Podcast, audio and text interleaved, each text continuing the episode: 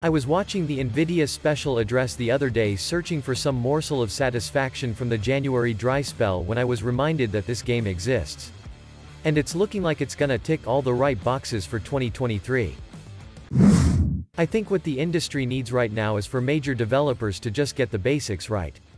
Too many games are getting lost in production value, politics, monetization schemes, or pretentious innovations, and we're all suffering for it. But if you've been paying attention to the culture overall, we're repeating ourselves. We're going back to what worked in our past.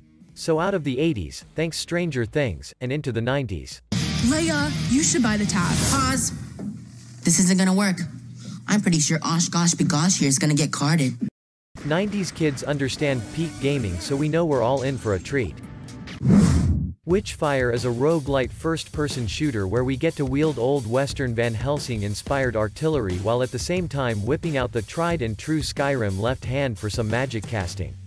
If the game looks familiar it's because it's being developed by the same creative leads that brought us Painkiller in 2004. Painkiller was a great game that played like a dialed-down Serious Sam or Doom. Enemies wouldn't come at you as quickly or in huge waves, but the game carved out a niche of its own at the time. Its marriage of gothic and renaissance style with metal music was perfect, like a first-person Bloodborne but with a better soundtrack. Witchfire definitely looks like a worthy successor to the lineage. Painkiller kind of had a Souls-like vibe at the time with some of its enemy patterns, but I'm glad to see that the new development house, the Astronauts, is drawing more inspiration from advancements in game design. And speaking of advancements in game design, the game got delayed for an excellent reason. Usually, companies justify their delays with the usual PR speak of.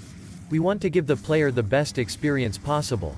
But the astronauts' reasoning was music to my ears. They delayed the game from late 2022 to early this year because they decided to retool a fundamental part of the gameplay loop.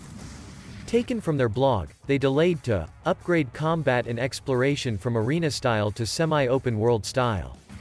To me, that screams less serious Sam and Doom, and more Dishonored and Elden Ring-ish.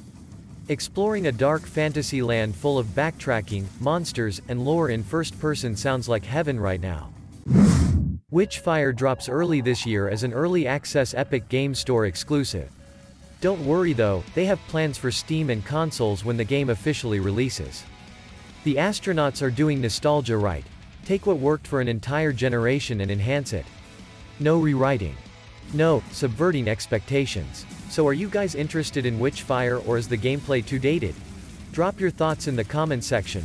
Don't forget to give the vid a like and subscribe to the channel, and as always, stay cool, gentlemen.